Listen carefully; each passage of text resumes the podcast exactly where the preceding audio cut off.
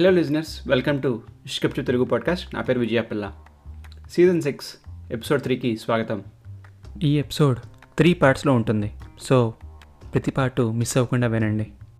ఈ episode name ప్రేమ ఎంత మధురం. ఇది ఒక బ్యూటిఫుల్ లవ్ స్టోరీ. మన పాడ్కాస్ట్ని ఫాలో అయ్యే ఒక ఫాలోవర్ నాకు మెసేజ్ చేసి అతని లైఫ్లో జరిగిన స్టోరీ మనతో షేర్ చేసుకున్నాడు. Thank you Santosh for sharing your story. ఈ story based on true events. Hopefully you'll all enjoy this. జాగ్రత్తగా ఫాలో అవ్వండి, ఎందుకంటే ఇది ఒక టూ జనరేషన్స్ లవ్ స్టోరీ. అది పంతొమ్మిది వందల డెబ్బై ఐదో సంవత్సరం భద్రాచలం దగ్గర సర్పాకా అనే ఊరుంది. ఆ ఊరిలో ITC limited paper boat company ఉంది. అందులో ఒక ఎంప్లాయీ వీర్రాఘవ్ రెడ్డి. ఆయనకి ఆ ఊరిలో మంచి పేరుంది. ఆయనకి ఇద్దరు అబ్బాయిలు. ఆ ఇద్దరి మధ్య అటు ఏజ్ గ్యాప్ కూడా లేదు. కాబట్టి అన్నయ్య తమ్ముడు కూడా ఒకే క్లాసులో చదువుకుంటూ ఉండేవారు. వారి ఊర్లో అంతా కూడా పెద్దోడు చిన్నోడు అని పిలిచేవారు. వీరికి ఒక చెల్లి కూడా ఉంది. ఆమె పేరు సీత. ఇలా ఉండగా పంతొమ్మిది వందల ఎనభై ఆరులో అమలాపురం నుండి సోమయాజులు గారు వారి ఫ్యామిలీతో అక్కడికి మూవ్ అయ్యారు. వీరికి సాంప్రదాయాలు, మడి తడి పొడి పట్టింపులు చాలానే ఉండేవి. వారి అమ్మాయి పేరు జానకి. జానకి చిన్నోడు పెద్దోడు అందరూ కూడా అదే ఊర్లో ఉన్న ఐటీసీ పేపర్ బోట్ స్కూల్లో చదువుకుంటున్నారు. వీరిలో చిన్నోడే బాగా చదివేవాడు. పెద్దోడికి లీడర్షిప్ క్వాలిటీస్ చాలా ఎక్కువ, పాలిటిక్స్ అంటే ఇంట్రెస్ట్. ఒక గ్యాంగ్ వేసుకుని తిరిగేవాడు. జానకి ఓ మోస్తరుగా చదివేది. అది పంతొమ్మిది వందల ఎనభై ఏడో సంవత్సరం. వారంతా కూడా ఎనిమిదో తరగతిలో ఉన్నారు. అప్పుడే చిన్నోడు జానకి ప్రేమలో పడ్డాడు. అలా టెన్త్ క్లాస్ కూడా అయిపోయింది. ఇంటర్ వచ్చేసరికి జానకికి మంచి సంబంధాలు వస్తున్నాయని ఇంట్లో అనుకుంటున్నారు. ఈ విషయం తెలిసిన జానకి చిన్నడితో చెప్పింది. అప్పుడు ఇద్దరూ ఏం చేయాలని ఆలోచించారు. One fine day Veerraghav Reddy ఇంట్లో చిన్నోడు కనిపించడం లేదు. సోమయాజులు గారి ఇంట్లో జానకి కనిపించడం లేదు. ఒక త్రీ అవర్స్ తర్వాత పెద్దోడికి అర్థమైంది మ్యాటర్. వెంటనే వెళ్ళి వీర్రాఘవ్ రెడ్డికి చెప్పాడు. పెద్దోడు అతని గ్యాంగ్తో ఇంటి దగ్గరికి వచ్చాడు. ఆ గ్యాంగ్లో అందరూ కూడా వస్తాదుల్లో ఉన్నారు. వారిని చూసిన వాళ్ళు ఎవరైనా భయపడాల్సిందే. ఇక ఊర్లో కూడా అందరూ రాఘవరెడ్డి ఇంటికి వచ్చి ఏమైంది, ఎలా అయింది అని బోగటాలు అడగడం మొదలుపెట్టారు. పెద్దోడు చుట్టుపక్కల ఉన్న చుట్టాలందరినీ కూడా మీకు తెలిసే చెప్పడం లేదు కదా, ఎక్కడికి వెళ్ళాడో అని అందరినీ భయపెట్టి అడుగుతుండగా ఎవరి దగ్గర సమాధానం లేదు. ఇంతలో సీత వచ్చింది. ఏంటి మీరంతా ఇక్కడ కబుర్లు చెప్పుకుంటున్నారు? చిన్నాడు ఎవరితో వెళ్ళాడో మీకు తెలీదా? హహహ పాపం, నాకు తెలుసు. అన్నయ్య ఆ పిల్లని వదినా వదినా అని పిలమనేవాడు స్కూల్లో కూడా. చాలాసార్లు మన వీధిలో కూడా వచ్చింది. మేము ఇక్కడే ఆడుకునేవాళ్ళం కూడా. ఇది కూడా తెలీదా మీకు అని ఎటకారంగా అనింది సీత. ఆ హీట్లో, ఆ మూమెంట్లో వీర్రాఘవ్ రెడ్డి కుర్చీలో నుండి లేచి సీత చెంప చెల్లుమనిపించాడు. ఎవరా అమ్మాయి అని డీటెయిల్స్ తెలుసుకుంటున్నారంతా. అమ్మాయి వాళ్ళ ఇంటికి వెళ్ళి తెలుసుకుంటే వాళ్ళకు కూడా ఏమీ డీటెయిల్స్ తెలియవని చెప్పారు. ఎవరికి ఏమీ తెలియకపోవడంతో ఆ రాత్రి అంతా గడిచిపోయింది. నెక్స్ట్ డే వీర్రాఘవ్ రెడ్డి వర్క్లోకి వెళ్ళారు. పెద్ద పేపర్ మిల్ కాబట్టి చుట్టుపక్కల గ్రామాల నుండి కూడా జనం వచ్చేవారు. అలానే ట్వంటీ కిలోమీటర్స్ దూరంలో ఉన్న ఒక గ్రామం నుండి ఒక అతను వచ్చి వీర్రాఘవ్ రెడ్డితో, ఏంటండి రెడ్డి గారు, మీ చిన్నోడిని మా ఊర్లో చూశాను నిన్న రాత్రి. ఎవరో అమ్మాయితో ఉన్నాడు, వాళ్ళతో ఇద్దరు కుర్రాళ్ళు కూడా ఉన్నారు, పలానా ఇంట్లో ఉన్నారని చెప్పాడు. అప్పుడు వెంటనే వీర్రాఘవ్ రెడ్డి ఆయన స్నేహితులు ఇద్దరిని తీసుకుని టీవీఎస్ ఎక్సెల్ ఫిఫ్టీ మీద వెళ్తూ వెళ్తూ పెద్దోడికి ఇంట్లో అందరికీ తోడుగా ఉండమని ఆ ఊరికి వెళ్ళారు. ఆ ఊర్లో అందరికీ మ్యాక్సిమం టీవీఎస్ ఎక్సెల్వే ఉండేవి, ఒక పెద్దోడికి తప్ప. ఆయనకి పెద్ద బండి ఉండేది. ట్వంటీ కిలోమీటర్స్ దూరంలో ఊరికి చేరుకున్నారు. ఆ ఇంటికి వెళ్ళేసరికి అది అప్పట్లో ఒక ఎయిర్బిఎన్బి కాన్సెప్ట్ లాంటిది. ఫైవ్ రూపీస్ ఇస్తే ఒక రాత్రి ఉండి ఉదయం లేచిన వెంటనే బ్రేక్ఫాస్ట్ పెడతారు. అందులో ఉన్న వాళ్ళని అడిగారు. ఒక అమ్మాయి అబ్బాయి వచ్చి ఉన్నారని విన్నాము, ఎక్కడ ఉన్నారు వాళ్ళు అని అడిగారు. అవునండి, ఇప్పటిదాకా ఇక్కడే ఉన్నారు, కానీ అరగంట క్రితం ఇద్దరు కుర్రాళ్ళు సైకిల్ మీద వచ్చి గబగబా కంగారు పెట్టి అలాగో ఆ డొంకల్లోని తీసుకెళ్ళిపోయారని చెప్పారు. ఎంతో దూరం కూడా వెళ్ళుంటారని అన్నారు. రాత్రికి పప్పు చారు కూడా చేయమన్నారండి, కానీ తిరిగి వచ్చేలా అనిపించడం లేదు ఇంకా అని వీర్రాఘవ్ రెడ్డితో చెప్పారు. టీవీఎస్ ఎక్సెల్ మీద కొంత దూరం వెళ్ళి వెతికాక ఎవరో కనిపించలేదు. ఇంటికి వెళ్ళి పెద్దోడితో జరిగిందంతా చెప్పుకుని అందరూ బాధపడ్డారు. నెక్స్ట్ డే అంటే డే టూ నాడు మళ్ళీ వర్క్లోకి వెళ్తే ఇప్పుడు యాభై కిలోమీటర్ల దూరంలో ఉండి వచ్చిన ఎవరో అతను, మీ అబ్బాయి మా ఊరు వచ్చాడండి ఎవరో అమ్మాయితో అని చెప్పారు. మళ్ళీ ఫ్రెండ్స్ని తీసుకుని బయలుదేరాడు వీర్రాఘవ్ రెడ్డి. మళ్ళీ సేమ్ స్టోరీ రిపీట్. ఈసారేమో మీరే రమ్మన్నారని, ఇప్పుడే కుర్రాలు సైకిల్ మీద తీసుకెళ్లారని, సెంటర్ దాకా కూడా వెళ్ళి ఉంటారని చెప్పారు. సెంటర్ దగ్గరికి వెళ్తే అది ఇంకో నాలుగు ఊర్లు వెళ్ళే రోడ్డు. ఎటు వెళ్ళారో తెలియక ఇంటికి వచ్చేసరికి మళ్ళీ అందరూ డల్ అయ్యారు. డే త్రీ మళ్ళీ వర్క్కి వెళ్తే ఈసారి వీర్రాఘవ్ రెడ్డికి డౌట్ వచ్చింది. ఎవ్రీడే ఇలానే ఎందుకు అవుతుంది? నాకెవరో చెప్పడం, నేను ఇంట్లో వెళ్ళి చెప్పడం, అక్కడ నుండి తీరా వెళ్ళాక అక్కడి నుంచి వాళ్ళు పారిపోవడం. సో మ్యాటర్ ఎవరో ఇంట్లో నుండే లీక్ చేస్తున్నారని, ఈసారి కామ్గా ఇంటికి వెళ్ళి మనసేమీ బాగాలేదు, పని చేయలేకపోతున్నానని, అలా గుడి దాకా వెళ్ళి వస్తానని చెప్పి ఆయన టీవీఎస్ ఎక్సెల్ బండి తీసి వాళ్ళు ఉన్న చోటు వైపు బయలుదేరాడు. అప్పుడు ఇద్దరు కుర్రాళ్ళు అతన్ని ఫాలో అవుతున్నారు. వీర్రాఘవ్ రెడ్డి అక్కడ చేరుకునేసరికి అక్కడ చిన్నోడు జానకి లేరు, పెద్ద గ్యాంగే ఉంది. ఏర్రా పిల్లగాళ్ళు అని అంటే ఇక్కడ ఎవరూ లేరని చెప్పారు వాళ్ళంతా. వీర్రాఘవ్ రెడ్డి ఎప్పుడు బయటికి వెళ్తున్నా ఇద్దరు ఫాలో అయ్యేవారు. వాళ్ళని పెద్దోడే అరేంజ్ చేశాడు. ఎక్కడికి వెళ్తున్నారో ఎటుపక్క వెళ్తున్నారో చూసి తెలుసుకుని పెద్దోడికి ఇన్ఫామ్ చేయమని పెద్దోడే అదంతా ఏర్పాటు చేశాడు. అతను ఎటు వెళ్తున్నాడో తెలుసుకుని వెంటనే పెద్దోడికి చెప్తే చిన్నోడు అండ్ జానకిని వెంటనే అక్కడి నుండి తప్పిస్తుండేవాడు. అలానే అతను పెద్ద గ్యాంగ్ మెయింటైన్ చేయడంతో ఆ గ్యాంగ్లో వాళ్ళు ఫ్రెండ్స్ అందరూ ఇద్దరికి హెల్ప్ చేశారు. వీర్రాఘవ్ రెడ్డి మాట్లాడుతూ ముందు చిన్నోడిని బయటికి రమ్మను, నేనేమీ అనను, ఇంటికి వెళ్దామని చెప్పాడు. కానీ ఎవరూ కూడా మాట పట్టించుకోలేదు. వాళ్ళిద్దరికీ పెళ్లి చేస్తేనే తప్ప వాళ్ళు ఎక్కడున్నారో చెప్పేది లేదని, పెళ్ళి కూడా వెంటనే అవ్వాలని చెప్పారు. వాళ్ళందరినీ చూసేసరికి వెళ్ళిన నలుగురు పెద్దవాళ్ళకి చెమటలు పట్టాయి. తలో చెయ్యి వేస్తే ప్రాణం పోతుందనుకున్నారు. వాళ్ళందరూ బస్తాదల్లో ఉన్నారు. మరి ఎందుకు వచ్చింది గొడవ అనుకుని అందరూ బయటకు వెళ్ళి మాట్లాడుకున్నారు.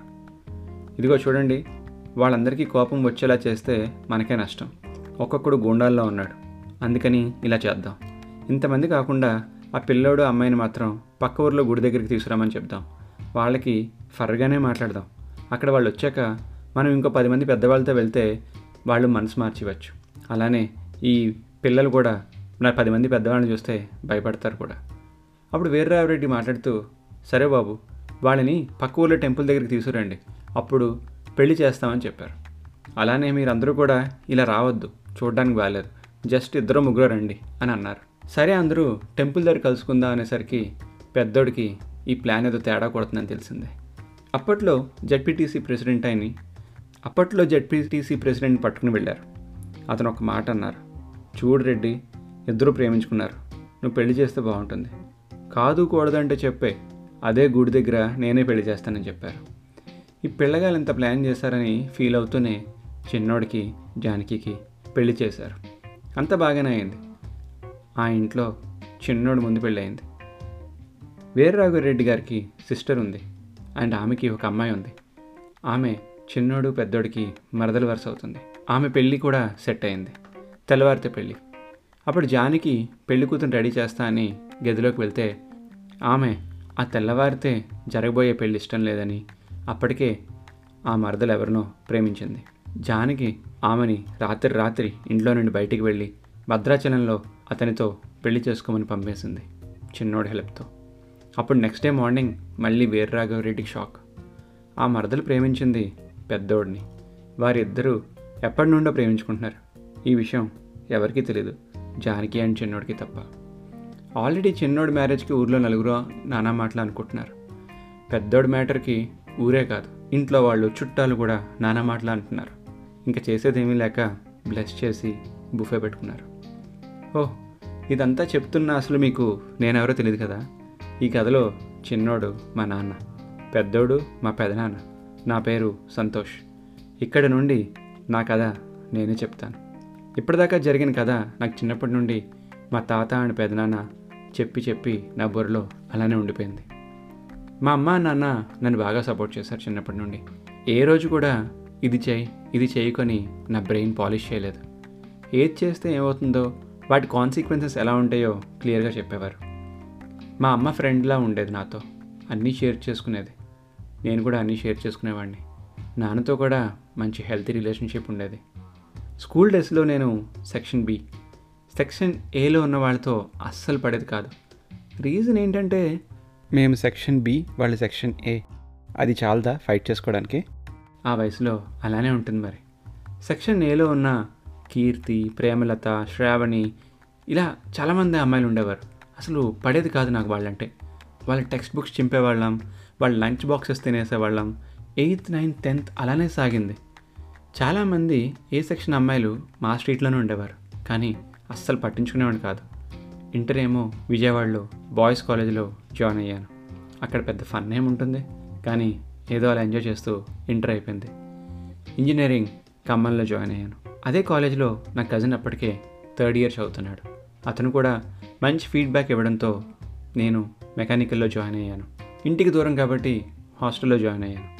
ఫస్ట్ డే కాలేజీలో డ్రాప్ చేయడానికి అమ్మ నాన్న వచ్చారు. దారి పొడుగున అమ్మ ఏడుపు. ఇంటికి దూరంగా హాస్టల్లో ఉంటున్నా అని మా అమ్మ తెగ ఫీల్ అయింది. నాకు కొంత బాధగా ఉంది, కానీ కొత్త ఎన్విరాన్మెంట్, న్యూ ఫ్రెండ్స్, ఈ న్యూ లైఫ్లో చాలా ఎక్సైటింగ్గా ఉండబోతుందని అర్థమవుతుంది. అమ్మ వెళ్తూ వెళ్తూ ఎప్పటిలాగే వినాయక చవితికి తప్పకుండా రావాలని చెప్పింది. క్లాస్లో నేను ఫస్ట్ కలిసింది దిలీప్ని, వాడి కజిన్ రాజుని. వీరిద్దరూ భీమవరం నుండి వచ్చి జాయిన్ అయ్యారు. దిలీప్ ఫన్నీయెస్ట్ క్యారెక్టర్ నాకు ఇంట్రడ్యూస్ అయిన అందరిలో. నెక్స్ట్ పిఆర్ అంటే పవన్ రెడ్డి, వీడి ఇంకో ఫన్నీ క్యారెక్టర్. వీళ్ళిద్దరి మధ్యలో నేను కూర్చున్నా. క్లాస్లో సెవెన్ గర్ల్స్ ఉండేవారు. వారి నేమ్స్ ఏంటో నాకు చాలా మంత్స్ వరకు తెలియదు. ఎనీవే ఆడుతూ పాడుతూ ఫస్ట్ ఇయర్ అయిపోయింది. ఎగ్జామ్స్ కూడా అయిపోయాయి, రిజల్ట్స్ వచ్చాయి. దిలీప్ అండ్ పిఆర్కి బ్యాక్లాగ్స్ ఉన్నాయి. నా రిజల్ట్స్ చూశారు. అందరికన్నా ఆ ఇద్దరు బాగా షాక్ అయ్యారు. క్లాస్లో టాప్ ఫైవ్లో నేనున్నాను. చీట్ చేసినట్టు ఫీల్ అయ్యారు. టాప్ ఫైవ్లో వచ్చినందుకు కాలేజ్ వాళ్ళు థౌజండ్ రూపీస్ రివార్డ్ ఇస్తే, ఆ థౌజండ్ రూపీస్తో బీర్స్ కొని తాగిస్తే కానీ వాళ్ళ కోపం చల్లబడలేదు. దిలీప్ వాళ్ళ ఫాదర్ ఫార్మర్ అవడంతో గవర్నమెంట్ వాళ్ళకి ఎవ్రీ మంత్ చెక్స్ పంపేది. ఆ ఫ్యామిలీలో అండ్ ఆ ఊర్లో కూడా గొప్పగా చదువుకుంటుంది దిలీప్ ఒకడే. దిలీపే తోప్ అని అందరూ అనుకున్నారు. ఒకరోజు అలానే చెక్ వచ్చింది. వెళ్ళి బ్యాంకులో వేయని ఇంట్లో నుంచి ఫోన్ వచ్చింది. సరే చెక్ వేద్దామని దగ్గరలోని ఎస్బీఐకి వెళ్ళాడు. అక్కడ చెక్ డిపాజిట్ బాక్సెస్ చూసి ఒక దాంట్లో డిపాజిట్ చేశాడు. ఫోర్ ఫైవ్ డేస్ అయ్యింది, కానీ వాడు నాన్న మళ్ళీ కాల్ చేశారు మేము క్లాస్లో ఉండగా, ఇంకా మనీ రాలేదని. ఆల్రెడీ ఫైవ్ డేస్ అయ్యింది, ఇంకా రాకపోవడం ఏంటని, ఒరే సంతోష్ పదరా అని చెప్పి నన్ను తీసుకుని వెళ్ళాడు బ్యాంక్కి. ఇంకా మనీ ఇవ్వకపోవడం ఏంటని, అసలు బ్యాంకులో పని చేస్తున్నారా పండగలు చేసుకుంటున్నారా అని గొడవకు దిగాడు. వెళ్ళి వెళ్ళగానే గొడవ స్టార్ట్ చేశాడు. అక్కడున్న రిసెప్షనిస్ట్తో అసలు ఇక్కడ ఒక్కడైనా పని చేస్తున్నాడా, ఎన్ని డేస్ పడుతుంది చెక్ క్లియర్ చేయడానికి, వర్స్ట్ బ్యాంక్ అని అవార్డు ఇవ్వాలి మీ అందరికీ, ఎస్బీఐ అంటే స్టేట్ బ్యాంక్ ఆఫ్ ఇండియా కాదు సన్నాస్ బ్యాచ్ ఆఫ్ ఇండియా అని పిలవాలి మీ అందరినీ, అసలు ఎందుకు ఇంకా మా చెక్ డిపాజిట్ అవ్వలేదు, మా డబ్బులన్నీ వడ్డీకి తిప్పేసి నొక్కేస్తున్నారా, నాకు ఇప్పుడే తెలియాలి అని వాడి రేంజ్లో వాడు హడావిడి చేసేస్తున్నాడు. ఆ రిసెప్షనిస్ట్ పాపం ఏం చెప్పాలో తెలియక, సార్ చెప్పండి సార్, మీ చెక్ నెంబర్ ఇవ్వండి సార్, సార్ చూస్తాను సార్ అంటే వీటప్పుడు వీడి సర్నేమ్తో చెప్తూ ఉంటే అటుపక్క నుండి ఒక పెద్ద ఆయన, బాబు ఇలారా ఒకసారి ఇలారారా అంటూ పిలిచారు. వీడు వెళ్ళాడు.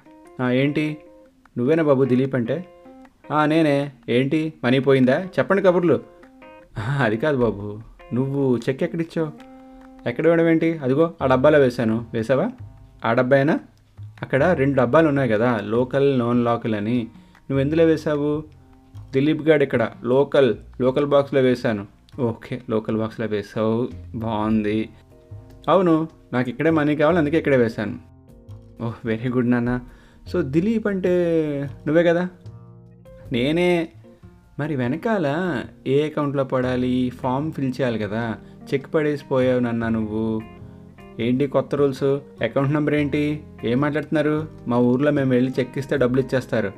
అప్పుడు ఆ బ్యాంకులో పనిచేసే అతను, ఒరే సన్నాసి నీ ఊర్లో బ్యాంకులో నీకు అకౌంట్ ఉంటే ఈ బ్యాంక్ లోకల్ ఎలా అవుతుంది, నీ అకౌంట్ డీటెయిల్స్ ఇవ్వకుండా చెక్ పడేస్తే ఏ అకౌంట్లో వేయాలరా మనీ, అసలు ఏం చదువుకుంటున్నారో నువ్వు, ఇంకందరూ కూడా వీడిని చూసి నవ్వుకుంటున్నారు.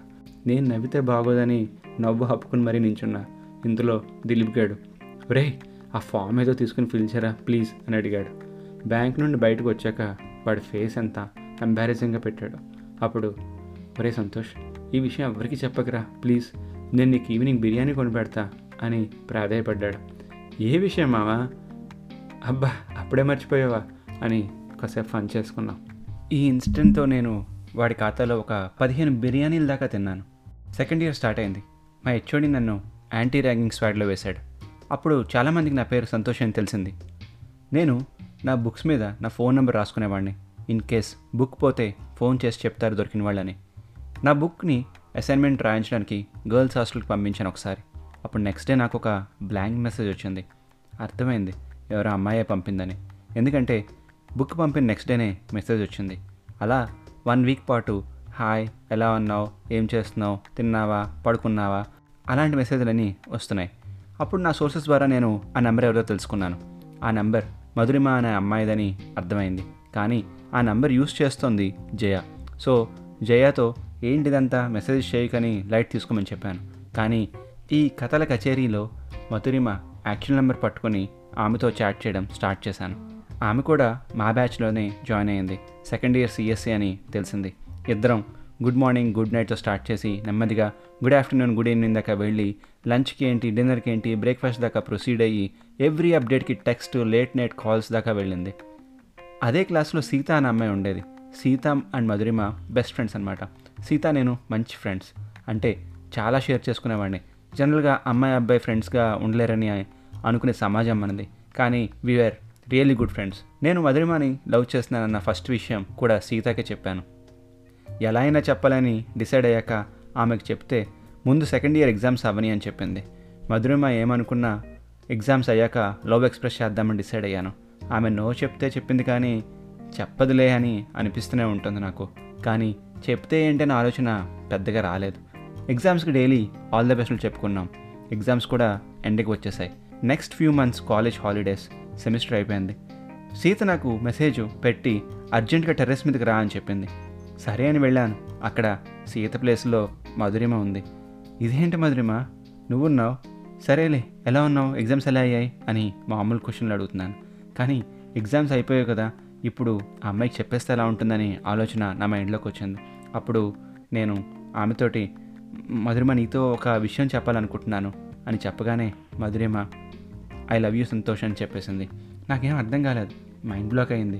కానీ అదే ఊపులో నేను కూడా ఐ లవ్ యూ టూ అని చెప్పేశాను. ఈ మూమెంట్ గురించి చాలా డేస్ ఆలోచించాను, కానీ ఇలా ఇంత ఫాస్ట్గా అయిపోతుందని అస్సలు అనుకోలేదు. వెంటనే వెనకాల నుంచి సీత వచ్చింది. ఒరే ఫుల్, మధురిమ ఎప్పటి నుండో నేను లవ్ చేస్తుందిరా, తనే ఎగ్జామ్స్ అయ్యేదాకా ఏమీ చెప్పొద్దని చెప్పింది, అందుకే ఆ రోజు నేను ఆపాను అని సీత చెప్పింది. ఈలోగా కాలేజ్ హాలిడేస్ కూడా వచ్చాయి. ఆమెని డైలీ కలవడానికి అవ్వలేదు. హాలిడేస్ ఎప్పుడవుతాయని నా లైఫ్లో దేనికోసం అంతలా ఎదురు చూడలేదు. అలా టూ మంత్స్ హాలిడేస్ స్టార్ట్ అయ్యాయి. అందరం ఎవరు ఊరు వాళ్ళు వెళ్ళిపోయాం. మధురిమ ఊరు కూడా మా ఊరు పక్కనే. సో నేను వాళ్ళ డాడీ షాప్కి డైలీ వెళ్ళి అక్కర్లేని సామాన్ అంతా కొంటున్నాను. కానీ ఆమె కనిపించడం లేదు. ఆమెకి ఎప్పుడు మెసేజ్ చేసినా ఇంట్లోనే ఉందని చెప్తుంది, కానీ ఏ రోజు నాకు కనిపించలేదు. అప్పుడు ఇంకొంచెం క్లియర్గా అడిగితే వాళ్ళ గ్రాండ్ పేరెంట్స్ ఊర్లో వాళ్ళ ఇంట్లో ఉంటుందని చెప్పింది. అప్పుడు అర్థమైంది నా ట్రిప్స్ అన్నీ దండగానని. ఫైనల్లీ కాలేజ్ స్టార్ట్ అయింది. అనుకున్న రోజు వచ్చింది. ఆమెను మళ్ళీ చూశాను. హ్యాపీగా అనిపించింది. నెమ్మదిగా క్లాస్లో జనానికి, కాలేజీలో అందరికీ మా మధ్య మ్యాటర్ అర్థమైంది. ఎప్పుడు హైడ్ చేయాలని కూడా చూడలేదు, ట్రై కూడా చేయలేదు.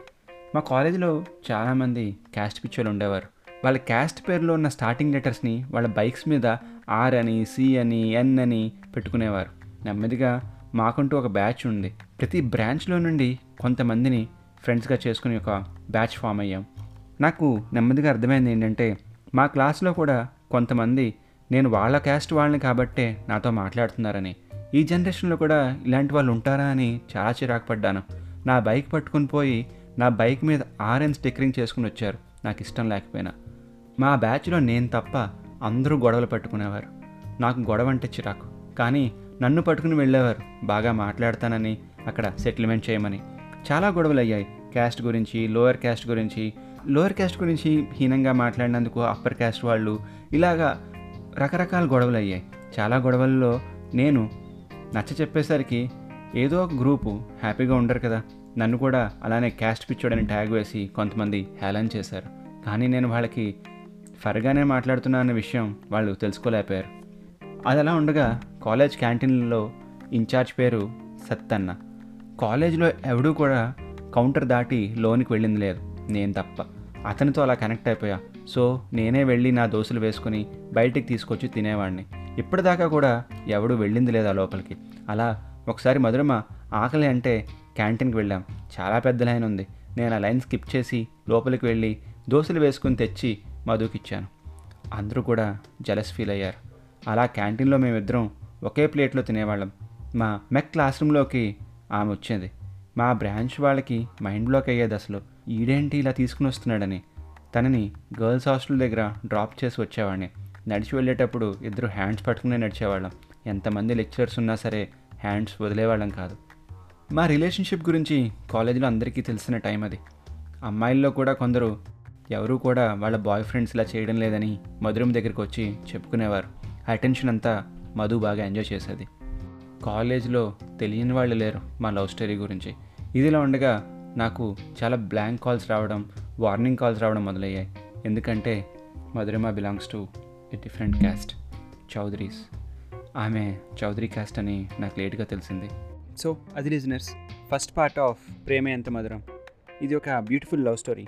నెక్స్ట్ టూ పార్ట్స్ కూడా వింటారని ఆశిస్తున్నాను. అప్పటిదాకా Gupchup. Hello listeners, welcome to Gupchup Telugu podcast. Season సిక్స్లో ఎపిసోడ్ త్రీకి స్వాగతం. ఇది ప్రేమ ఎంత మధురంలో పార్ట్ టూ, అంటే దాని కంటిన్యూషన్. ఒకరోజు కాలేజ్లో ఒక నోటీస్ వెళ్ళింది అన్ని బ్రాంచెస్కి ఎక్సెప్ట్ మా బ్రాంచ్కి, అంటే మెకానికల్కి. బైక్స్ ఏమైనా కాలేజ్లోకి రావాలంటే బైక్ మీద రెడ్డి, చౌదరి, నాయుడు, పొలిటీషియన్స్ నేమ్స్ కానీ ఏవి స్టిక్కరింగ్లు ఉండకూడదని నోటీస్ వచ్చింది. మా బ్రాంచ్కి ఆ నోటీస్ మా హెచ్ఓడి ఇవ్వకపోవడంతో ప్రిన్సిపలే డైరెక్ట్గా మా బ్రాంచ్కి అనౌన్స్ చేశారు. మా హెచ్ఓడి జెంటిల్మ్యాన్, అందరికీ ఆయన అంటే ఇష్టం. ఆయనకి క్యాస్టు, రిలీజియన్సు ఇవేమీ నచ్చేవి కాదు. ఆల్ ఆర్ ఈక్వల్ అనుకునే వ్యక్తిత్వం. అందుకే ఆయన అంటే నాకు చాలా ఇష్టం, ఒక మంచి ఇన్స్పిరేషన్ ఆయన. ఆయన నోటీస్ ఇవ్వకపోవడంతో ప్రిన్సిపాల్ ఇవ్వడం జరిగింది. రెండు రోజుల్లో ఈ స్టిక్కర్స్ తీయించకపోతే బైక్లో గాలి తీసి పంక్చర్ చేయిస్తామని చెప్పారు. మా బ్రాంచ్ దగ్గర నేను, ఆర్పీ గాడు, ఇంకొకడు ఉన్నాం. ఆ స్టిక్కర్స్ బ్యాచ్లో నుండి ఒక అతను స్పీడ్గా వచ్చేస్తున్నాడు. ఏంటి ఈ బైక్ మీద ఇంకా స్టిక్కర్స్ ఉన్నాయి, గాలి తీస్తా అని బెదిరించాడు. అప్పుడు ఆర్పీ గాడు, నువ్వు గాలి తీ దమ్ముంటే నేను ఇదే బైక్ వేసుకుని కాలేజ్ గేటు గుద్దుకుని పడిపోతా, మీ వల్లే నాకు యాక్సిడెంట్ అయిందని కేసు పెడతా, నువ్వానైనా చూసుకుందాం పదా అని ఆర్పీ అన్నాడు. ఆర్పీ గాడు ఒక రెబల్ క్యాండిడేట్. చిన్న, పెద్ద, junior, senior, lecturer, professor, canteen వాడు ఏమీ లేదు, అందరితోనూ ఒకలాగే మాట్లాడతాడు. ఆ మాట అనేసరికి వాడినేమో నానేమో ప్రిన్సిపాల్కి చెప్పేశారు. సో ఆయన పిలిచారు. ఆయన ఏదో మీటింగ్లో ఉన్నాడని ట్రిపుల్ హెచ్ఓడి నోటీస్ చూసి మమ్మల్ని పక్కకు పిలిచింది. ఏంటమ్మా నీ బైక్ మీద ఆర్ అని ఉందంట, ఆర్ అంటే ఏంటమ్మా? అప్పుడు నేను, ఆర్ అంటే మా డాడీలో ఫస్ట్ లెటర్ అండి, బైక్ గోనిచ్చారండి అందుకే అలా పెట్టుకున్నాను, తీస్తే తోలు తీస్తారండి అని చెప్పాను. అవునా, జీవితం ఇచ్చారని పచ్చబొట్టు కూడా వేయించుకోలేకపోయావా అని అందా ఆమె. నువ్వేంటున్నానా నీ బైక్ మీద ఏంటి ఆర్పీసీ, వీ రూల్ వీ డేరా, ఏంటున్నానా ఇది, నీకు అంత డేర్ ఉందా, ఏమి రూల్ చేస్తారో నువ్వు అని ఆర్పీ గారిని అడిగింది ఆమె. ఆల్రెడీ ఆర్పీసీకి వార్నింగ్ ఇచ్చాను రూమ్లోకి వెళ్లే ముందు, మొత్తం నేనే మాట్లాడతా నువ్వు నోరు వెప్పకని. ఈ హెచ్ఓడి అలా అనేసరికి వాడు నా చేయి నలిపేస్తున్నాడు, వాడు మాట్లాడతానని. వాడు మాట్లాడితే కంపు అవుతుంది. నో చెప్తూనే వచ్చా కానీ నన్ను పక్కన పెట్టేసి నోరు విప్పేశాడు. నోరు విప్పి హెచ్ఓడియా ప్రొఫెసరా అని ఏమి చూడకుండా పెద్ద ఆర్గ్యుమెంట్ పెట్టాడు. మా కాలేజీలో బాబా టెంపుల్ ఎందుకుంది, మిగిలిన రిలీజియన్స్ లేవా, చర్చ్ ఎందుకు కట్టించలేదు, మీరు చెప్తుంటే ఒకటి మేము చేసేది ఇంకొకటి అంటూ ఏవేదో పెద్ద పెద్ద డైలాగ్స్ కొట్టేశాడు. ఆ గొడవంతా మా హెచ్ఓడి దాకా వెళ్ళింది. ఆయన కూడా పిలిచారు. ఏంటి గొడవలని, నేను ఆ స్టిక్కర్స్ ఏవో తీసేయచ్చు కదా అని చెప్పి ఆయన కూడా ఒక మాట అనేశారు. అప్పుడు ఆయనతో నేను ఒకటే చెప్పా, సార్ నేను ఈ రూమ్ నుండి బయటకు వెళ్ళిన పదిహేను నిమిషాలకి మీరు చెప్పారు కాబట్టి ఆ ఏ బండి మీద కూడా స్టిక్కర్ ఉండదు, consider it as done sir అని చెప్పి ఫిఫ్టీన్ మినిట్స్లో అన్ని బైక్స్ మీదనున్న పిచ్ స్టిక్కర్స్ తీయించేశాను. ఒకరోజు థర్డ్ ఇయర్ సీనియర్ ఫోన్ చేసి పలానా చోటుకు రమ్మని చెప్పాడు. ఏదో తేడాగా ఉందనిపించింది. నేను మా కజిన్ అప్పటికే ఫోర్త్ ఇయర్ కాబట్టి అతను అతని ఫ్రెండ్స్తో అక్కడికి వెళ్ళాను. కాలేజీలో అందరికీ నా ఫేస్ తెలియలేదు కానీ నా పేరు అందరికీ తెలుసు. అలానే ఫోన్ చేసి పిలిచిన సీనియర్స్ కూడా నా ఫేస్ తెలీదు. జస్ట్ ఇలా సంతోష్ అనేవాడు వాళ్ళ క్యాస్ట్ అమ్మాయితో తిరుగుతున్నాడనే మ్యాటర్ ఒకటే తెలుసు. ఏదో వార్నింగ్ ఇచ్చేద్దామని డిసైడ్ అయ్యారు. వాళ్ళు చెప్పిన ప్లేస్కి వెళ్తే అక్కడ ఆల్రెడీ నాకు ఫోన్ చేసిన వాళ్ళు ఉన్నారు. మా కజిన్ ఫోర్త్ ఇయర్ వాళ్ళు కాబట్టి ఏంట్రా ఎక్కడేం చేస్తున్నారు అని ఆ థర్డ్ ఇయర్స్ వాళ్ళని అడిగాడు. అప్పుడు వాళ్ళు ఎవడో ఎక్స్ట్రాలు చేస్తున్నాడు సెకండ్ ఇయర్లో, వాడు కొంచెం వార్నింగ్ ఇద్దామని. అంతే సార్ ఇంకేం కాదు అని థర్డ్ ఇయర్ వాళ్ళు ఫోర్త్ ఇయర్ వాళ్ళతో అంటున్నారు. అవునా, ఏంటి వాడి పేరు అని అడిగాడు మా కజిన్. సంతోష్ అండి సార్, మా అమ్మాయితో తిరుగుతున్నాడు అని థర్డ్ ఇయర్ వాళ్ళు చెప్పారు. మీ అమ్మాయా? నీకు పెళ్ళైందా? మీ చెల్లె? మీ అక్క? మీ రిలేటివా? ఏంటి నీ ప్రాబ్లం అని ఒక్కటి బీగాడు. అంతే, వాళ్ళందరూ సైలెంట్ అయిపోయారు.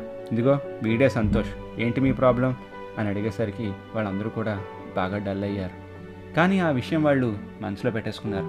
ఈ సెమ్ దాటితే వాళ్ళు ఫోర్త్ ఇయర్కి వస్తారని, నాకు సపోర్ట్ ఉండదని ప్లాన్ వేశారు. కానీ అది నిజమే అనిపించింది. ఆ సెమ్ ఎండ్ అయిపోయింది. నాకు ఇలా వార్నింగ్స్ రావడం, నన్ను జనాలు టార్గెట్ చేయడం, ఈ విషయం తెలుసుకున్న మధురిమ చాలా హర్ట్ అయింది. నేను హాలిడేస్కి అని ఇంటికి వెళ్ళాను. ఒకరోజు మా నాన్న నా ఫోన్లో ఎవరితోనో మాట్లాడుతున్నారు. నేను స్నానం చేసి వచ్చేసరికి ఆయన మమ్మీ ఇద్దరూ టేబుల్ దగ్గర కూర్చుని ఆ ఫోన్లో మొత్తం వింటున్నారు. నేను సైలెంట్గా ఉన్నాను. ఆయన కూడా ఏమీ మాట్లాడడం లేదు. కాల్ కట్ అయింది. నా వైపు చూసి, ఎవర్రా మధురిమ, నా మాట వినదా, ఓ ఏడ్చేసింది, టపటపమని లాస్ట్లో ముద్దులు పెట్టేసింది, బాయ్ బాయ్ బాయ్ అని కంగారుగా పెట్టేసింది, ఏంటిదంతా అని అడిగారు. మా అమ్మకి అర్థమైంది. ఇంక ఇంట్లో చెప్పక తప్పలేదు. మా అమ్మ నాన్న కూడా సపోర్ట్ చేశారు. ఎందుకంటే వాళ్ళది లవ్ మ్యారేజే కాబట్టి. మధుని అప్పుడు ఇంట్లో ఇంట్రడ్యూస్ చేశాను. థర్డ్ ఇయర్ వచ్చాక నేను హాస్టల్ నుండి రూమ్కి షిఫ్ట్ అయిపోయాను. దగ్గరలోనే ఒక రూమ్ తీసుకున్నాను. నా హౌస్ ఓనర్ కిందనే ఉంటారు. అతని పేరు శేఖర్. నేను శేఖర్ అని అని పిలిచేవాడిని. అతను కూడా ఆ ఏరియాలో ఒక పెద్ద డాన్కి రైట్ హ్యాండ్గా ఉండేవారు. అందుకని ఆయనకి లోకల్గా మంచి కాంటాక్ట్స్ ఉండేవి. అతను ఎవరితోనూ పెద్దగా మాట్లాడు, కానీ నాకు బాగా కనెక్ట్ అయ్యారు. అన్న అన్న అంటే తమ్ముడు తమ్ముడు అని పిలిచేవారు. క్లాసెస్ స్టార్ట్ అయ్యాయి, అంటే వార్నింగ్స్ కూడా స్టార్ట్ అయ్యాయి. మధు అండ్ నా స్కూల్మేట్ ప్రేమలత, అదే మా స్కూల్లో బి సెక్షన్కి మా ఏ సెక్షన్ వాళ్ళకి రైవలరీ ఉండేది కదా, ఆమె గురించి టాపిక్ తెచ్చేది. మధురిమ అండ్ ప్రేమలత ఇద్దరు ఇంటర్లో ఫ్రెండ్స్. వాళ్ళు వాళ్ళు బాగానే తెలుసు. అండ్ ప్రేమలత వాళ్ళ హౌస్ కూడా మా హౌస్ నుండి టూ త్రీ హౌసెస్ తర్వాతే. అప్పుడు నేను మధుకు చెప్పాను, ఆమె టాపిక్ పదే పదే తీసుకురావద్దని, స్కూల్లో పిచ్చి పిచ్చి గొడవలు అయ్యేవని, మా మధ్యన రైవలరీ ఉందని. నేను కొత్త రూమ్కి షిఫ్ట్ అయ్యాక ఒకరోజు రూమ్లో ఉండగా ఒక ఫోన్ కాల్ వచ్చింది. రే, ఆ రోజు సీనియర్స్ నీకు సపోర్ట్ ఉన్నారని రెచ్చిపోయావు కదరా, దమ్ముంటే ఇప్పుడు రారా అని బాగా తాగేసిన వాయిస్ రూపంలో ఒకడు వాగాడు. ఒరే బాబు, సీనియర్స్ ఉన్నారని నేను ఎప్పుడూ రెచ్చిపోలేదు. ఇప్పుడు మాట్లాడుతోంది సీనియర్స్తోనే అని తెలుసు, అండ్ రెచ్చగొడుతుంది కూడా సీనియర్సే అని తెలుసు.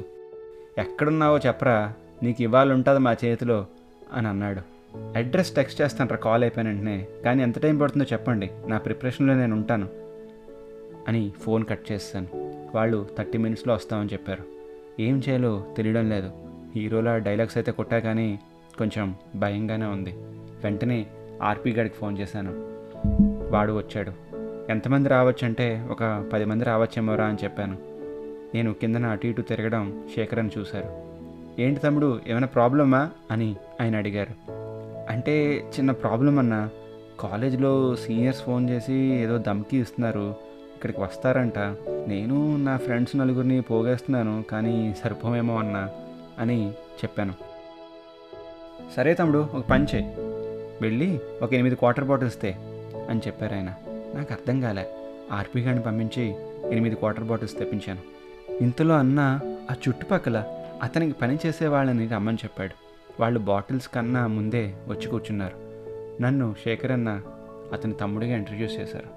అందరూ కూడా నన్ను అన్న అని పిలవడం మొదలుపెట్టారు. ఇంతలో బాటిల్స్ వచ్చాయి. ఏంటన్న ఈరోజు విషయం అని వాళ్ళు అడిగారు. శేఖర్ అన్న, మా తమ్ముడు కాలేజీ నుంచి వచ్చాడు, ఇవాళ అతని పుట్టినరోజు, అందుకే ఈ పార్టీ అని అన్నారు. వాళ్ళందరూ కూడా నాకు హ్యాపీ బర్త్డే చెప్పి చిన్నపిల్లల్లో చూసుకున్నారు. ఒక్కొక్కడు కూలి పని చేసుకుని గంజి ఫుడ్ తిని దిట్టంగా ఉన్నారు. నన్ను అన్న అన్న సంబోధిస్తుంటే చాలా ఫన్నీగా అనిపించింది. ఇదంతా అవుతున్న టైంకి ఒక పది మంది గ్యాంగ్ మా గేటు ముందు ఆగారు. శేఖర్ అన్నప్పుడు, అరే తమ్ముడు, నువ్వేదో కాలేజీలో గొడవ అన్నావు కదా, ఇదే నా బ్యాచ్ అని అన్నాడు ఆయన.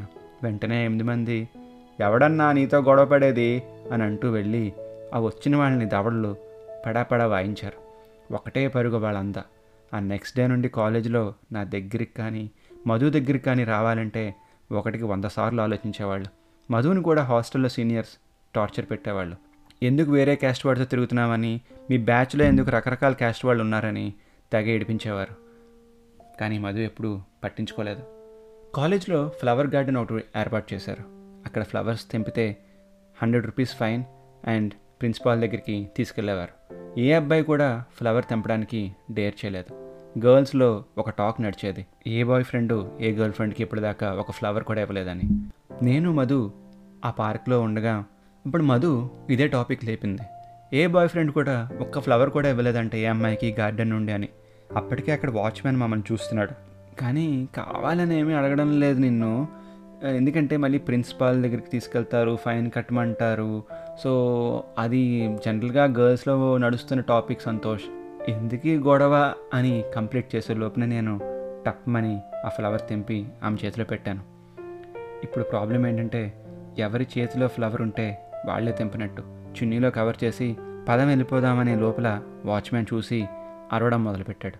వెంటనే నేను ఆమెను బైక్ మీద గర్ల్స్ హాస్టల్ దగ్గర డ్రాప్ చేసి లోపలికి వెళ్ళిపోమన్నాను. అప్పుడు వాచ్మ్యాన్ వెంటపడ్డాడు. హే, ఎవరు నువ్వు? ఆ అమ్మాయిని పిలువు, మీరు తెంపడం నేను చూశాను. ఏ అమ్మాయి? ఏంటి తెంపడం? ఎవరిని చూసేమనుకుంటున్నావో అని అన్నాడు. ఇంతలో ఆర్పీ గడొచ్చాడు. ఏంట్రా గొడవ అంటే, ఏదో పువ్వు కోసానంటున్నాడు రా, రచ్చ రచ్చ చేస్తున్నాడు ఇందాక నుంచి ఇతను. హే, ఏంటి నువ్వు కొత్తగా వచ్చావా? పువ్వు కోసం నీ ప్రాణం మీద తెచ్చుకుంటావా? పద దమ్మేద్దాం అని వాడిని తీసుకుపోయి వాడితో ఫ్రెండ్షిప్ చేశాడు ఆర్పీ గాడు. అప్పటి నుండి ఆ వాచ్మ్యానే మాకు ఫ్లవర్స్ కోసి ఇచ్చేవాడు. నేను యూజువల్గా మధుని హాస్టల్ దగ్గర డ్రాప్ చేస్తే లేడీస్ వార్డెన్ క్వశ్చన్ చేసేది. అప్పుడు ఆమె, రోడ్డు మీద ఆటో డ్రైవర్స్ తాగున్నారు మేడం, అందుకే సంతోష్ డ్రాప్ చేశాడని చెప్పేది. వార్డెన్ కూడా అప్పుడు, oh okay, Santosh is a good guy అని చెప్పిన డేస్ కూడా ఉన్నాయి. వార్డెన్కి ఒక వారం నుండి బ్లాంక్ కాల్స్, డర్టీ మెసేజెస్ వస్తున్నాయి. ఆ విషయం వార్డెన్ వాళ్ళ అబ్బాయికి చెప్తే, అందుకే కదమ్మా నేను జాబ్ మానే అని చెప్పాను అని అన్నాడంట. మధుతో షేర్ చేసుకుంది. మధు ఆ విషయం నాతో చెప్పింది. నేను ఆ నెంబర్ తీసుకుని శేఖర్ అన్నకి చూపించాను. అప్పుడు వాటిని ట్రాప్ చేసి సెంటర్ దగ్గరికి మీట్ అయ్యేలా చేశాడు శేఖర్ అన్న. అప్పుడు వాడిని నాలుగు పీకాడు. మేడం కిందరా ఫోన్ చేస్తున్నామని గట్టిగా అడిగితే, వాడికి ఆల్రెడీ పెళ్ళై పిల్లలు కూడా ఉన్నారని, అయినా సరే ఇలాంటి బేవర్స్ పనులు చేస్తున్నాడని శేఖర్ అన్న ఇంకో నాలుగు పీకాడు. ఆ ఇష్యూ రిజాల్వ్ అవ్వడంతో హాస్టల్ వార్డెన్ కూడా మాకు ఫ్రెండ్ అయిపోయింది. మధు బర్త్డే హాస్టల్లో చేయాలని ప్లాన్ చేశాం. సీత హెల్ప్ తీసుకుని మొత్తం ప్లాన్ చేశాను. ఎప్పుడూ కూడా ఒక అబ్బాయి లేడీస్ హాస్టల్లోకి ఎంటర్ అయింది లేదు. కానీ నేను ఆ రోజు హాస్టల్లోకి ఎంటర్ అయ్యి క్రాకర్స్ పేల్చాలని ఫిక్స్ అయ్యాను. రాత్రి ట్వెల్వ్ ఓ క్లాక్కి అంతా ప్లాన్ చేసినట్టే కేక్స్ తెప్పించి బెలూన్స్ పెట్టి అద్భుతంగా ఆ ఇయర్ బర్త్డే సెలబ్రేట్ చేయించాను. నైట్ ట్వెల్వ్ ఓ క్లాక్కి అంతా బాగా అయింది ఆ ఇయర్. ఇంకా ఫైనల్ ఇయర్కి వచ్చేసాం. అమ్మ మధు ఫ్రీక్వెంట్గా మాట్లాడుకునేవారు. సెకండ్ ఇయర్ నుండే కలుసుకుంటూ ఉండేవారు. అంతా హ్యాపీగా అవుతుంది. మా అమ్మతో మామూలుగా మాట్లాడుతుండగా వాళ్ళ పేరెంట్స్ అలాంటి వాళ్ళు ఒప్పుకుంటారా అది ఇది అని అడుగుతుంది. ఇంకా అంత దాకా రాలేదు కదమ్మా మ్యాటర్, ఇట్స్ ఓకే. అప్పుడు మా అమ్మ ఒక మాట చెప్పింది, మీరు ఇంట్లో అందరినీ ఒప్పించే పెళ్లి చేసుకుంటారా? ఎందుకంటే ఇంట్లో నుండి వెళ్ళిపోయి పెళ్లి చేసుకుంటే పెళ్ళి అవుతుంది కానీ పెద్దవాళ్ళ బ్లెస్సింగ్స్ ఉండవురా. నేను ఆ రోజు అలా పెళ్లి చేసుకోవడం వలన మా ఇంట్లో వాళ్ళు ఇంకా మనతో అంతంత మాత్రంగానే మాట్లాడుతున్నారు. మంచికి పిలిచింది లేదు, చెడు జరిగితే చెప్పింది లేదు. ఎవరి ద్వారానో విషయాలు తెలిసేవి. అప్పుడప్పుడు బాధగా ఉండేదిరా. కొంతమంది చెవురు చూపు కూడా నేను నోచుకోలేదు. కాబట్టి ఇరుపక్కల అంగీకారం చాలా ఇంపార్టెంట్ రా కన్నా అని చెప్పింది. సర్లే అమ్మా నేను చూసుకుంటాగా అని చెప్పి కాలేజీ బయలుదేరాను. చాలా ఈవెంట్స్లో నేను మధు పార్టిసిపేట్ చేసేవాళ్ళం. ఓల్డ్ ఏజ్ హోమ్లో ఫుడ్ సప్లై చేయడం, పూర్ కిడ్స్కి బుక్స్ అండ్ బ్యాగ్స్ ఇవ్వడం, ఇలా కాలేజీలో ఉన్న చాలా ఈవెంట్స్లో మేము ఉన్నాం. అలా ఫైనల్ ఇయర్ కూడా అయిపోయింది. నేను హైదరాబాద్లో జాబ్ కోసం వెళ్ళాను. నా స్కూల్ ఫ్రెండ్స్తో రూమ్మేట్ అయ్యాను. వాళ్ళకి మధు గురించి చెప్పాను. సో హైదరాబాద్లో మా జర్నీ స్టార్ట్ అయింది. ఆమె కూడా ఏవో కోర్సెస్లో జాయిన్ అయింది, నేను జాబ్లో జాయిన్ అయ్యాను. ఈవినింగ్ ఫైవ్ టు ఎయిట్ దాకా మధు నేను ఫుల్గా తిరిగేవాళ్ళం. ఈలోగా ఇంకో జాబ్ కూడా చేంజ్ అయ్యాను. మధు కూడా చిన్న జాబ్లో ఏదో జాయిన్ అయింది. ఇద్దరం టూ త్రీ ఇయర్స్ హైదరాబాద్లో ఎంజాయ్ చేసాం. ఒకరోజు మధుకి ఇంటి నుండి ఫోన్ వచ్చింది అర్జెంటుగా రావాలని. ఆమెను బస్ ఎక్కించి ఆ సాయంత్రం రూమ్కి చేరుకున్నాను. మార్నింగ్ ఒక టెక్స్ట్ మెసేజ్ వచ్చింది, ఇంటికి రీచ్ అయ్యాను తర్వాత మాట్లాడతానని. ఈవినింగ్ దాకా మెసేజ్ రాలేదు. కాల్ చేయడానికి ట్రై చేస్తే లిఫ్ట్ చేయడం లేదు. ఏమైందో అని టెన్షన్ పడుతున్నాను. ఈలోగా మధు నుండి కాల్ వచ్చింది. ఏదో మ్యాచ్ వచ్చిందని, పెళ్లి చేసుకోమని ప్రెజర్ చేస్తున్నారని, బాగా నచ్చానంట అని కూడా చెప్పింది. వాట్ నాన్సెన్స్ మధు, నువ్వేంటి ఇంకా ఆలోచిస్తున్నావు, వచ్చేసాయి ఇక్కడికి. అప్పుడు మధు, ఎందుకు టెన్షన్ పడతావు సంతోష్?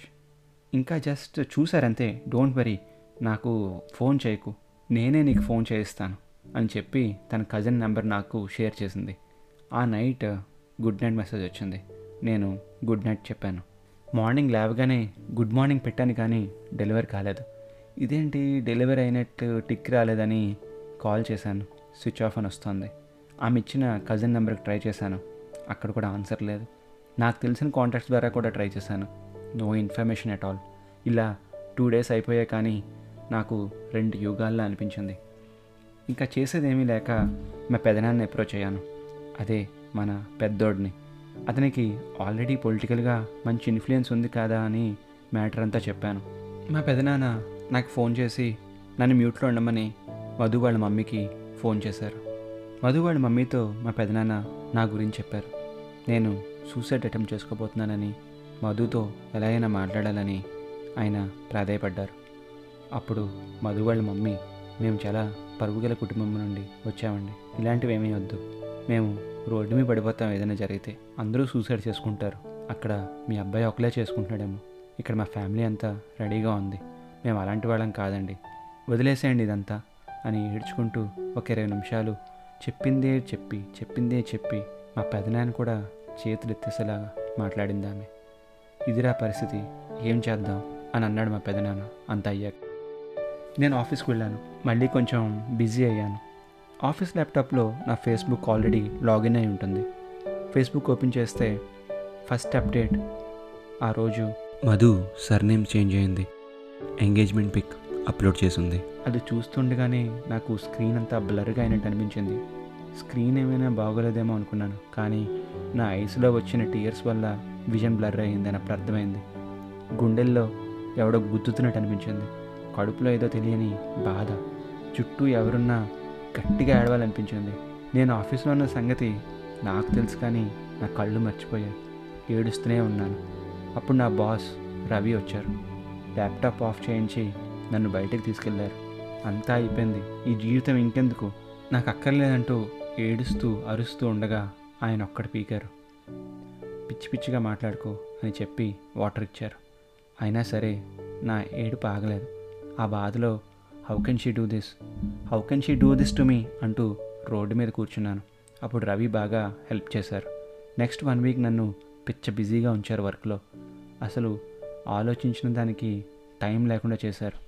కాసేపు అయ్యాక మా పెదనానికి ఫోన్ చేశాను, ఇలా ఎంగేజ్మెంట్ అయిందని పిక్చర్ అప్లోడ్ చేసిందని చెప్పాను. అమ్మాయితో మాట్లాడితే అసలు మనకి విషయం అర్థమవుతుందని పెదనానికి చెప్పాను. ఆయన మళ్ళీ ఫోన్ చేశారు, నన్ను కాన్ఫరెన్స్లో పెట్టి.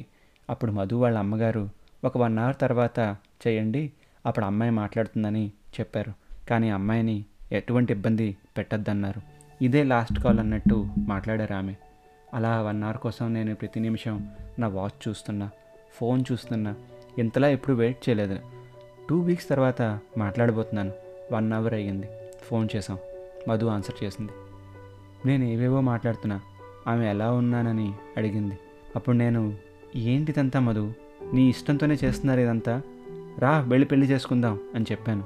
పిచ్చి పిచ్చిగా మాట్లాడు సంతోష్, పెళ్ళికి డేట్స్ కూడా పెట్టేశారు, ఇట్స్ ఆల్ ఓవర్, నువ్వు కూడా హ్యాపీగా ఉండు, ఇంకా ట్రై చేయకు, వదిలే అని చెప్పింది. ఏమనాలో నాకు తెలియడం లేదు. ఫోన్ కట్ అయింది. పెదనాన్న ఆమెని భయపెట్టి ఇలా చేయిస్తున్నారు, ఏదైనా చేయి పెదనాన్న అని ఏడ్చాను. సరే అని మా పెదనాన్న ఆయనకున్న ఇన్ఫ్లుయెన్స్తో లోకల్ ఎస్ఐని కలిసాం.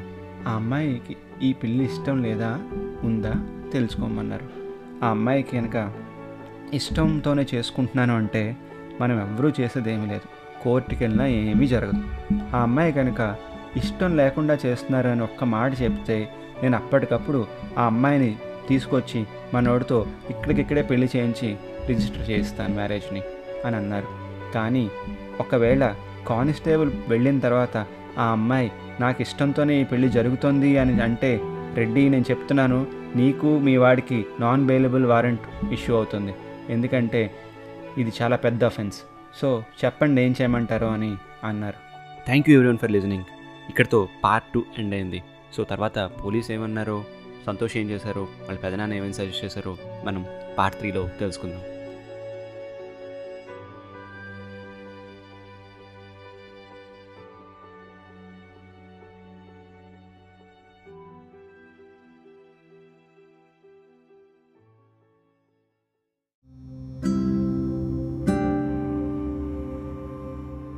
హలో లిజనర్స్, వెల్కమ్ టు విష్కప్తి తెలుగు పాడ్కాస్ట్. నా పేరు విజయపల్ల. మన సీజన్ సిక్స్ ఎపిసోడ్ త్రీ ప్రేమ ఎంత మధురం పార్ట్ త్రీకి స్వాగతం. ఇదే ఫైనల్ పార్ట్.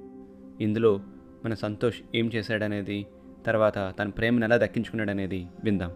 అలానే లాస్ట్ పార్ట్లో పోలీస్ స్టేషన్ దగ్గర సంతోష్ అండ్ వాళ్ళ పెదనాన్న పోలీస్తో మాట్లాడుతుండగా పోలీస్ సంతోష్తో ఇలా చెప్తున్నారు, చూడు బాబు సంతోష్, అనుకున్నవన్నీ అయితే అది జీవితం అవ్వదు. ఇంకా వదిలేసే ఇదంతా వాళ్ళు ఏదో చేశారా అమ్మాయినని నువ్వు అనుకోవచ్చు, వంద రకాలుగా నువ్వు ఆలోచించుకోవచ్చు, కానీ ఇంక రియాలిటీలోకి రావాలి. మా పెదనాన్నతో నన్ను చూసుకోమని పంపించేశారు స్టేషన్ నుండి. అప్పుడు మా పెదనాన్న ఒకటే చెప్పారు, అరే ఇదంతా కాదు, నీకు ఆ అమ్మాయే కావాలి, అమ్మాయితోనే పెళ్ళి అవ్వాలని ఒక్క మాట చెప్పు నాకు. నా ఇన్ఫ్లుయెన్స్ యూస్ చేసి ఫ్రెండ్స్తో ఆ అమ్మాయిని నైట్కి నైట్ తీసుకొచ్చి తెల్లవారితే రేపు ఉదయం నీకు ఆ అమ్మాయితో పెళ్లి చేయిస్తా, మర్చిపోయావా మీ అమ్మ నాన్న పెళ్ళి ఎలా చేశానో అని అన్నారు. ఆ ఒక్క మాటతో నేను రియలైజ్ అయ్యాను నాకు ఇంకీ పెళ్ళొద్దని. మా అమ్మ నాతో చెప్పిన మాట గుర్తుకొచ్చింది, పెద్దల అంగీకారంతో పెళ్లి చేసుకోకపోతే ఎన్ని బాధలు పడిందో నేను అమ్మని చూశాను. నాలానే నా పిల్లలు కూడా మధుని చూడకూడదు ఆ బాధలతో, అండ్ మధు కూడా మా అమ్మలానే ఫీల్ అవ్వకూడదు లేటర్ లైఫ్లో. ఆ రోజు మా అమ్మ ఇంకో మాట కూడా చెప్పింది, వాళ్ళ అమ్మ నాన్న చేసినట్టే వీడు కూడా చేశాడని అందరూ అనుకుంటారని. వెంటనే పెదనాన్నకి చెప్పాను, వద్దులే పెదనాన్న వదిలేసే. లేదు లేదు నేనే వదిలేస్తున్నాను ఇక్కడితో అని చెప్పాను. నెక్స్ట్ డే మధుకి పెళ్ళి అయిపోయిందని తెలిసింది. ఇంకా బాధపడడానికి ఏమీ లేదని రియలైజ్ అయ్యాను. బేసిక్గా పాతాళంలో ఉన్నోడికి ఏ అడుగు వేసినా అది ముందుకే అండ్ లైఫ్లో పైకే అని అర్థమయ్యింది. లైఫ్లో అంతకన్నా కింద పొజిషన్లో ఉన్నప్పుడు ఏం చేసినా మన మంచికే అన్న ఫీలింగ్ వచ్చేస్తుంది. ఇంకా చేసేదేమీ లేక హైదరాబాద్ వెళ్ళిపోయాను. జాబ్ మానేశాను. అందరిలాగే లవ్ ఫెయిల్ అయితే చేసే పిచ్చి పనులు లైక్ డ్రింకింగ్ ఇంకా యాటిట్యూడ్ అన్ని మెయింటైన్ చేశాను.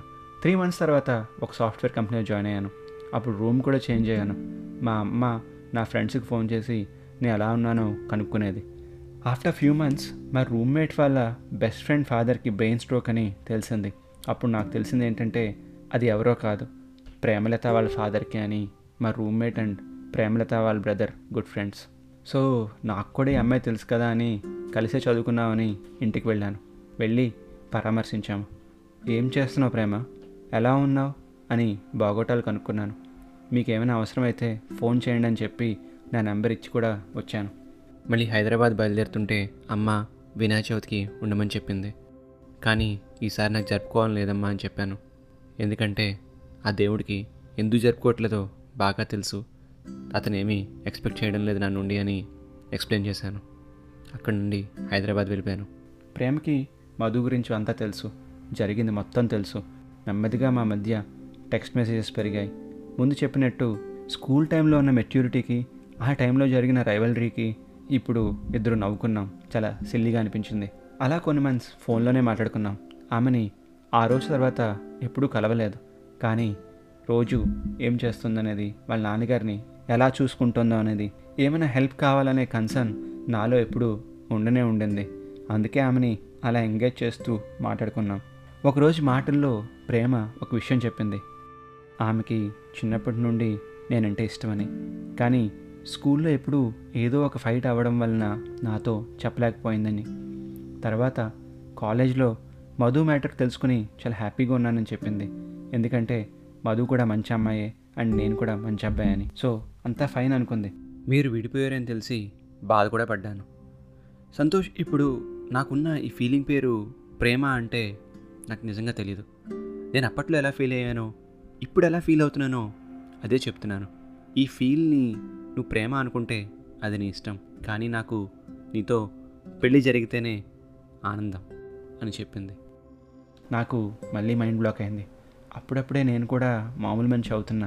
ఈ టైంలో ప్రేమతో పెళ్లి ప్రపోజల్ చేశాక ఎలా రియాక్ట్ అవ్వాలో నాకు అర్థం కాలేదు. ఇప్పుడు మళ్ళీ ప్రేమించుకుని, ఆల్రెడీ వాళ్ళ ఇంట్లో కొన్ని ప్రాబ్లమ్స్ ఉన్నాయి, వాళ్ళ డాడీ స్ట్రోక్ వచ్చింది, ఈమె వాళ్ళ డాడీని చూసుకుంటుంది. సో నా మైండ్లో చాలా రన్ అవుతున్నాయి. పెళ్లి విషయంలో నా ఓన్ డెసిషన్ తీసుకునే రైట్ నాకు ఉందా లేదా అనేది కూడా నాకు తెలియడం లేదు. అమ్మ నాన్న పెదనాన్నని మళ్ళీ ఇబ్బంది పెట్టాలనుకోలేదు. ఇవన్నీ ఆలోచిస్తున్నాను. అప్పుడు ప్రేమకు చెప్పాను, మా అమ్మ నాన్న వచ్చి ఈ పిల్లని చేసుకోరా అంటే నేను చేసుకుంటా ప్రేమ, అది నువ్వే అయితే నాకు హ్యాపీయే, కానీ ఆ మాట వాళ్ళ నుండి వస్తే బాగుంటుంది. నీకు అదే కదా కావాలి. It's not about love, it's about what we feel and how we feel. జనం దాన్నే లవ్ అంటారు. మనం క్లియర్గా ఉన్నాం కదా అని అనుకున్నాం. నెమ్మదిగా మా మధ్య దూరం పెరిగింది. ఆ కాన్వర్జేషన్ తర్వాత అప్పుడప్పుడు మెసేజెస్, అప్పుడప్పుడు calls to find out how we were doing in our lives. ఇంట్లో మ్యాచెస్ చూడమని చెప్పాను. మధు మ్యారేజ్ అయ్యి ఎయిట్ మంత్స్ అవుతుంది. ఆమె ఫస్ట్ యానివర్సరీ కల్లా నా మ్యారేజ్ అవ్వాలనిపించింది. అంటే ఆమె అది చూసి రియాక్ట్ అవుతుందని కాదు, నా ఈగోని నేను సాటిస్ఫై చేసుకుందామని. మూవ్ ఆన్ అయ్యానని నాకు నేను చెప్పుకుందాం అనుకున్నాను. టూ త్రీ మ్యాచెస్ చూసాం, నాకు నచ్చలేదు. ఒకరోజు కామన్ ఫ్రెండ్స్ ద్వారా మా అమ్మ ఒక మ్యాచ్ తీసుకుని వచ్చింది. నేను హైదరాబాద్లో జాబ్లో ఉన్నాను. అమ్మ ఫోన్ చేసింది. ఒరే, ఒక సంబంధం వచ్చిందిరా, నీకు తెలిసే ఉంటుంది, ఆ అమ్మాయి మీ స్కూల్లోనంట, పేరు ప్రేమలత, వాళ్ళకి నువ్వు బాగానే తెలుసంట అని చెప్పింది. నాకు అర్థం కాలే. వెంటనే ప్రేమకు ఫోన్ చేశాను, కానీ ఆమె లిఫ్ట్ చేయలేదు. వెయిట్ చేస్తున్నాను కాల్ బ్యాక్ చేస్తుందని. ఆమె ఒక త్రీ ఫోర్ అవర్స్ తర్వాత వచ్చేసింది. డాడీ దగ్గర ఉండిపోయే సంతోష్, సారీ ఏమనుకోకు, ఎలా ఉన్నావు అని అడిగింది. ఏంటి ప్రేమ ఇదంతా? మా అమ్మ చెప్పింది మీ ఇంటి నుండి ఏదో మ్యాచ్ వచ్చిందని, తొందరలో ఏమీ డెసిషన్స్ తీసుకోవడం లేదు కదా. అప్పుడు ప్రేమ, సంతోష్ మనం చిన్నప్పుడు ఫైట్ చేసుకున్నాం, తర్వాత కొంతకాలం మాట్లాడుకోలేదు, తర్వాత డాడీకి ఇలా అయిందని తెలిసి నువ్వు వచ్చావు. మన ఏజ్ పెరిగింది, అప్పటికి ఇప్పటికి మెచ్యూరిటీ లెవెల్స్ పెరిగాయి, పేషెన్స్ పెరిగింది. తొందరలో ఏమీ చేయలేదు, జాలితో అయితే అస్సలు చేయడం లేదు. ఎవరో కామన్ ఫ్రెండ్ ద్వారానే మ్యాచ్ వచ్చింది, మనం ముందనుకున్నట్టు, నువ్వు అడిగినట్టు. So it's your wish now అని చెప్పింది. సరే ప్రేమ, నెక్స్ట్ వీక్ వస్తున్నా ఊరికి అని చెప్పి బయలుదేరాను. వాళ్ళ డాడీని చూడడానికి వెళ్ళిన తర్వాత ఇదే మళ్ళీ కలవడం ఆమెని. ఇద్దరం కాసేపు మాట్లాడుకున్నాం. నా డౌట్ ఒకటే ప్రేమ, మధుకి నాకు మధ్య జరిగిందంతా నీకు తెలుసు, సగం నేనే చెప్పుంటాను కూడా మన మాటల్లో. మరి ఆ టాపిక్ ఎప్పుడైనా మన మధ్యన వస్తే ఇన్ ఫ్యూచర్ రాజ్ సంతోష్, మనం ఏమీ టీనేజర్స్ కాదు కదా, డోంట్ వరీ అని భరోసా ఇచ్చింది. అంతా సెట్ అయింది. పెళ్ళి ఫిక్స్ చేశారు నేను అనుకున్న టైంకే. అంతా అనుకున్నట్టు అయిపోయింది. పెళ్ళి ఘనంగా జరిగింది. పెళ్ళికి మధుని ఇన్వైట్ చేసే ఉంటుంది, ఎందుకంటే వాళ్ళు వాళ్ళు ఫ్రెండ్సే కదా. వస్తుందేమో అని రిసెప్షన్ టైంలో ఒక అరగంట సేపు వెయిట్ చేశాను, కానీ రాలేదు. మధుకి పెళ్ళయింది, నాకు పెళ్ళయింది. నాకు నా మైండ్లో ఒక క్వశ్చన్కి ఆన్సర్ దొరకడం లేదు. ఇంజనీరింగ్లో త్రీ ఇయర్స్ ఇంజనీరింగ్ అయ్యాక త్రీ అండ్ హాఫ్ ఇయర్స్ ప్రేమించుకున్నాం. ఆల్మోస్ట్ సెవెన్ ఇయర్స్ ప్రేమని వన్ వీక్లో ఎలా టర్న్ అయ్యిందా అనేది నా దగ్గర ఆన్సర్ లేదు. అప్పుడే పెళ్ళైన వన్ వీక్కి ఒక అన్నోన్ నెంబర్ నుండి ఫోన్ కాల్ వచ్చింది. ఫోన్ ఆన్సర్ చేయగానే అవతల వ్యక్తి హెలో అన్న వెంటనే ఆమె ఎవరో అనేది నాకు అర్థమైంది. అసలు ఏమైంది మధు, విషం పెట్టారా నీ ముందు, తాగి చచ్చిపోతా అన్నారా, లేకపోతే నన్ను చంపేస్తా అన్నారా, ఏమన్నారు మధు, నీ మనసు మార్చడానికి ఏమన్నారు అని నేను ఊగిపోతూ అడిగాను. ఆ రోజు నీకు ఫోన్ చేశాక మార్నింగ్ డాడీతో మన విషయం చెప్పాను సంతోష్. మా అమ్మ వెంటనే వచ్చి దవడ మీద రెండు లాగి పెట్టుకొట్టింది. నన్ను ఒక రూమ్లో బెల్ట్తో డే అంతా కొట్టింది. మా నాన్న ఒక్క మాట మాట్లాడలేదు, అలా చూస్తూ ఉండిపోయారు. నాకు వాటర్ అండ్ ఫుడ్ కూడా ఇవ్వలేదు. టూ డేస్ ఓపిక లేదు, ఆకలి వేసింది. తినేసిన తర్వాత మళ్ళీ ఫైట్ చేద్దాం అనుకున్నాను సంతోష్, కానీ మళ్ళీ కొట్టడం మొదలుపెట్టారు. అలా ఫోర్ డేస్ అయ్యాయి. ఇది ఒక షెడ్యూల్లో నడుస్తుంది నాకు అర్థమైంది. అయితే దెబ్బలు తినాలి, లేకపోతే పెళ్లి చేసుకోవాలని. నాకు ఇంకో చాయిస్ దొరకలేదు సంతోష్. అయితే ఒప్పుకోవడం, లేకపోతే దెబ్బలు తినడమే అనిపించింది. ఫోర్ డేస్ పట్టింది సంతోష్, అంతే. అదే నా strength. I'm very sorry Santosh, అంతకన్నా ఎక్కువ ఓర్చుకోలేకపోయాను. ఎఫ్బీలో కూడా వాళ్ళే అప్లోడ్ చేశారు. నా కంట్రోల్లో ఏమీ లేకుండే సంతోష్. అది విన్నాక నాకు మాటలు రాలేదు. నాకు తెలియకుండానే నా కళ్ళలో నీళ్ళు తిరిగాయి. అప్పుడు ఆమెని నేను తిట్టుకున్న సందర్భాలన్నీ కూడా నాకు గుర్తొచ్చాయి. చాలా బాధపడ్డాను. అయితే ఆమె హస్బెండ్ చాలా బాగా చూసుకుంటాడని చెప్పింది. తను కూడా చాలా హ్యాపీగా ఉందని చెప్పింది. ఆమెకి ఒక బాబు పుట్టాడని, వాళ్ళు అందరూ కూడా వేరే ఊర్లో ఉంటున్నారని. బేసిక్గా అనుకున్నది అవ్వలేదని అప్పట్లో చాలా ఫీల్ అయ్యాను. కానీ అప్పుడు అనుకున్నది అనుకున్నట్టయితే నేను ప్రేమని, ప్రేమ పంచిన ప్రేమని మిస్ అయ్యేవాడిని. నా పెళ్ళి వన్ ఇయర్ అవుతోంది, కానీ ఈ వన్ ఇయర్లో నేను గతంలో జరిగిన చాలా విషయాలు మర్చిపోయాను. ప్రేమతో న్యూ మెమరీస్ పంచుకోవడంలో చాలా బిజీగా ఉన్నాను అని చాలా బాగుంది. చాలాసార్లు అనిపిస్తుంది అసలు ప్రేమ ఏమనుకుంటుందా అని. ముందు ఒకరిని ప్రేమించాడు, ఇప్పుడు ఇప్పుడు నన్ను పెళ్లి చేసుకున్నాడని ఏమైనా అనుకుంటుందేమో కానీ నేను ఎప్పుడు ప్రేమించినా పూర్తిగానే ప్రేమిస్తాను అన్న విషయం ప్రేమకి చూపడానికే ప్రయత్నిస్తున్నాను. ప్రేమ పుట్టడానికి క్షణం చాలు. అలానే ప్రేమ మీద ప్రేమ నాకు పెళ్ళవగానే పుట్టింది. మనం వెతికితే వచ్చేది నిజమైన ప్రేమ కాదు, మనల్ని వెతుక్కుంటూ వచ్చేదే నిజమైన ప్రేమని నాకు అర్థమైంది. టూ ఇయర్స్ తర్వాత మా ప్రేమకు ప్రతిరూపంగా మా అమ్మాయి రిషిక వచ్చింది. నా జీవితానికి ఏదో అయిపోయిందని అప్పట్లో చాలా ఫీల్ అయ్యాను, కానీ ఇంత బాగుంటుందని అప్పుడే తెలిస్తే అంతలా ఫీల్ అయ్యేవాడిని కాదేమో. ప్రతివాడు ఎవరినో ఒకరిని ప్రేమిస్తాడు, కానీ ప్రేమించిన వాళ్ళతో పెళ్ళి చాలా కొద్దిమందికి జరుగుతుంది. అయ్యో ప్రేమించిన వాళ్ళతో పెళ్ళి జరగలేదని ఎవరు ఒంటరిగా ఉండిపోకూడదు. అలా ఉండిపోవాలనే రూల్ ఉంటే ఈ ప్రపంచంలో ninety nine point nine nine percent మంది పెళ్ళి చేసుకోకుండానే ఉండిపోతారు. మీ జీవితంలో ప్రేమించిన తర్వాత ఆ ప్రేమ సఫలం అవ్వలేదని, విఫలమైందని ఎక్కువగా ఫీల్ అవ్వాల్సిన పని లేదు. లవ్ ఫెయిల్ అయినప్పుడు పిడికిలంత హృదయానికి సముద్రం అంత గాయం అయిందనుకుంటాం, కానీ అదే హృదయానికి ఇంకో హృదయం తోడైతే ఏ సముద్రమైనా సునాయాసంగా ఈదేగా అనిపిస్తుంది. సేమ్ విత్ ప్రేమ అండ్ పెళ్ళి. సో ఇది ఫ్రెండ్స్ ప్రేమ ఎంత మధురం స్టోరీ. ఇంత మంచి బ్యూటిఫుల్ స్టోరీని మనతో షేర్ చేసినందుకు Santosh, thank you very much. అలానే నాకు తెలిసిన ఒక మహానుభావుడు కులాల గురించి ఏమన్నాడంటే, మన కులపోడని హెల్ప్ చేసినవాడు, మన కులపోడు కాదని హెల్ప్ చేయనివాడు అతని దృష్టిలో డబ్బుల కోసం ఒళ్ళు అమ్ముకున్న వాళ్ళకన్నా హీనులని. ఎనీవే, నేను క్యాస్ట్ గురించి, రిలీజన్ గురించి ఒక ఎపిసోడ్ స్పెషల్గా చేద్దాం అనుకుంటున్నాను. వెరీ సూన్ అది చేస్తాను. అందులో మనం ఇంకా డీటెయిల్గా దాని గురించి డిస్కస్ చేద్దాం. అప్పటిదాకా చెప్ చెప్